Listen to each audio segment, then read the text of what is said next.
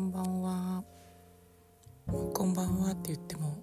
また今朝なんですけどね。とうとう4日目です。なんか自分のラジオをやって友達ののんちゃんが私の声が伊藤あそこに似てるとか言うからすごいこう喋るのがすごい自信なくなったりする時もあるんですけど。今日はえー、っとなんか朝起きたらですね嫌な夢を見たんですよね。なんかあの私今病院で、えっと、システムの仕事もお手伝いしていてで今週末に大きな電子カルテの入れ替えという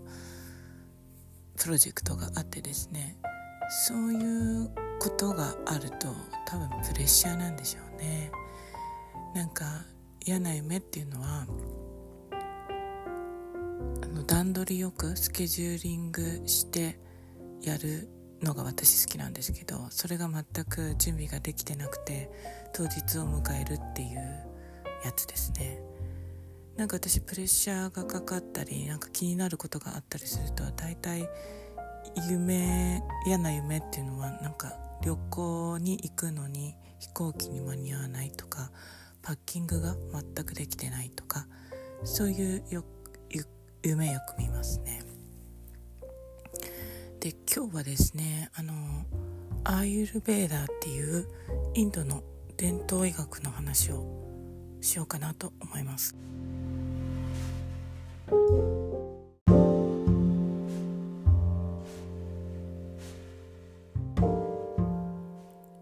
えっとですね私何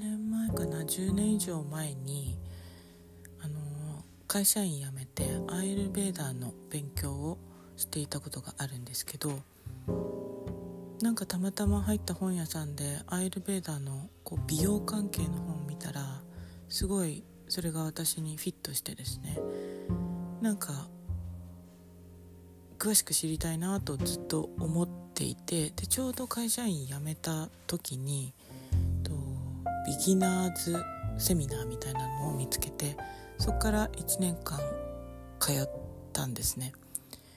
で今でも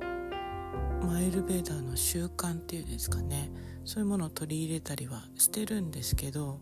まあ飽きやすかったっていうのもあるのかそればっかりがいいっていうわけでもないなって気づいてるのがいいっていうのかなんかまあ例えば漢方とかあとマクロビオティックとかなんかいろいろ健康法っていうのかなありますよね。でもまあそんな中で私にはアイルベーダーが合ってました。で私あの2年前だったかな去年だったかなあの甲状腺の機能低下症っていうことが分かってあの橋本病なんですけれどもで橋本病ってすごいストレスに弱いらしいんですね。で今は幸いその投薬っていうかお薬を飲まなくてもいい数値なのでまあ上手に付き合っていくっていうか、まあ、それ検査しなかったらね気づかないままあの過ごす人って結構女性でも多いらしいんですよね。でも私はその自分が疲れやすいとかなんか、まあ、橋本病落ち込みやすいっ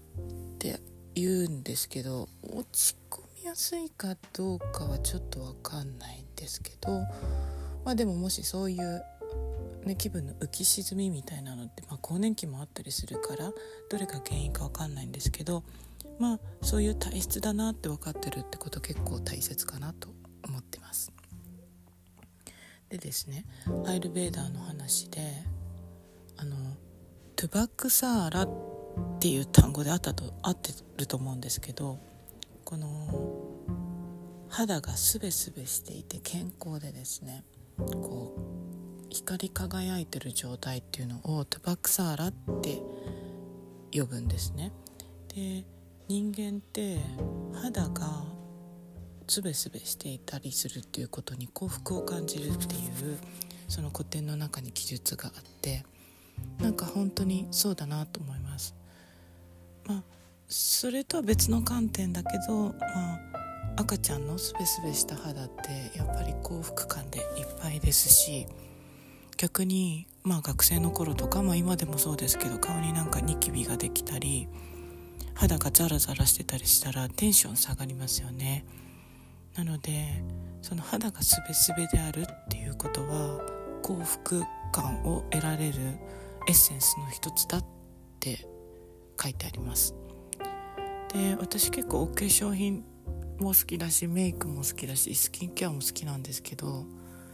なんかこう高い化粧品を使ってどうのこうのっていうよりもまあなんかトラブルがない肌であればいいなと思ってます。でまあそんなだからあの相手の人人と会った時にこう肌がスベスベしてる人ってあなんか健康的でいいなと思うんですね。でそういう人ってこう精神的にも落ち着いてる人が多いしなんかこ心も健やかな人が多いんじゃないかなと思います。まあ美味しいものを食べて消化のいい状態を保ってで体が冷えてなくてでよくよく夜ぐっすり眠れるそして体を動かして活動的であるっていうようなことって大体の、まあ、医学というかそういう方面では健康にいいって言われることじゃないですか。まあお肉ばっか食べて不摂生もして肌がツヤツヤっていう人もいるかもしれないんですけど、まあ、基本的にはそういう健康的な生活していると肌が光ってるしピカピカしてますよね。そういう人見るの好きです。で私野球が好きでね大谷君もよく見るんですけどなんか大谷君がアップになった時に肌がツヤツヤしてるとあいい状態だなと思ったり結構肌がこう状態が荒れてるのを見るとあ疲れてんだなとかって親心的に心配したりしますよね。でなんか、まあ、今日みたいに変な夢見てあちょっとストレスかかってるなって思った時とかゆっくりメイクするようにしてます。私あのどっちかっていうとこうあんまり派手な顔じゃないし地味なのでで一重なのでこうこってりメイクって合わないんですね。でなんか肌質的にも皮膚が薄いのかなんかファンデーションとかをしてでこうお粉はたいてみたいなことをするともうめっちゃ厚化粧みたいになるし肌がいきなりこう老けた感じになるんですよね。なのでこう厚い化粧はしないんですけどまあこう水分と油分をたっぷりスキンケアで整えた後に薄くコントロールカラーとか下地で肌を整えてでこうちょっと気になるところをファンデーションやコンシーラーで軽くカバーしてでなんか涙袋メイクとか地雷メイクとかありますよね。あんな感じのはしないです。こうであとアイシャドウパレットとかもすごい YouTube とか見てたら好きで買っちゃうんですけどなんかこう4色とか使ってグラデーションとかすると一気におばさん顔になっちゃうんでなんか単色アイアイシャドウでささっとあの淡くまぶたに彩りを添えるみたいな感じが仕上がりとしては好みです。あとまあ血色感。病院の仕事はほぼマスクをしてるのであんまりしてても意味ないんですけどでもまあ自分の気分的にマスクの中でもちゃんと口紅をしてますし、まあ、チークとかをして、まあ、ポッとさなんかこのペットボトルでお茶飲む時とかにマスク取った時に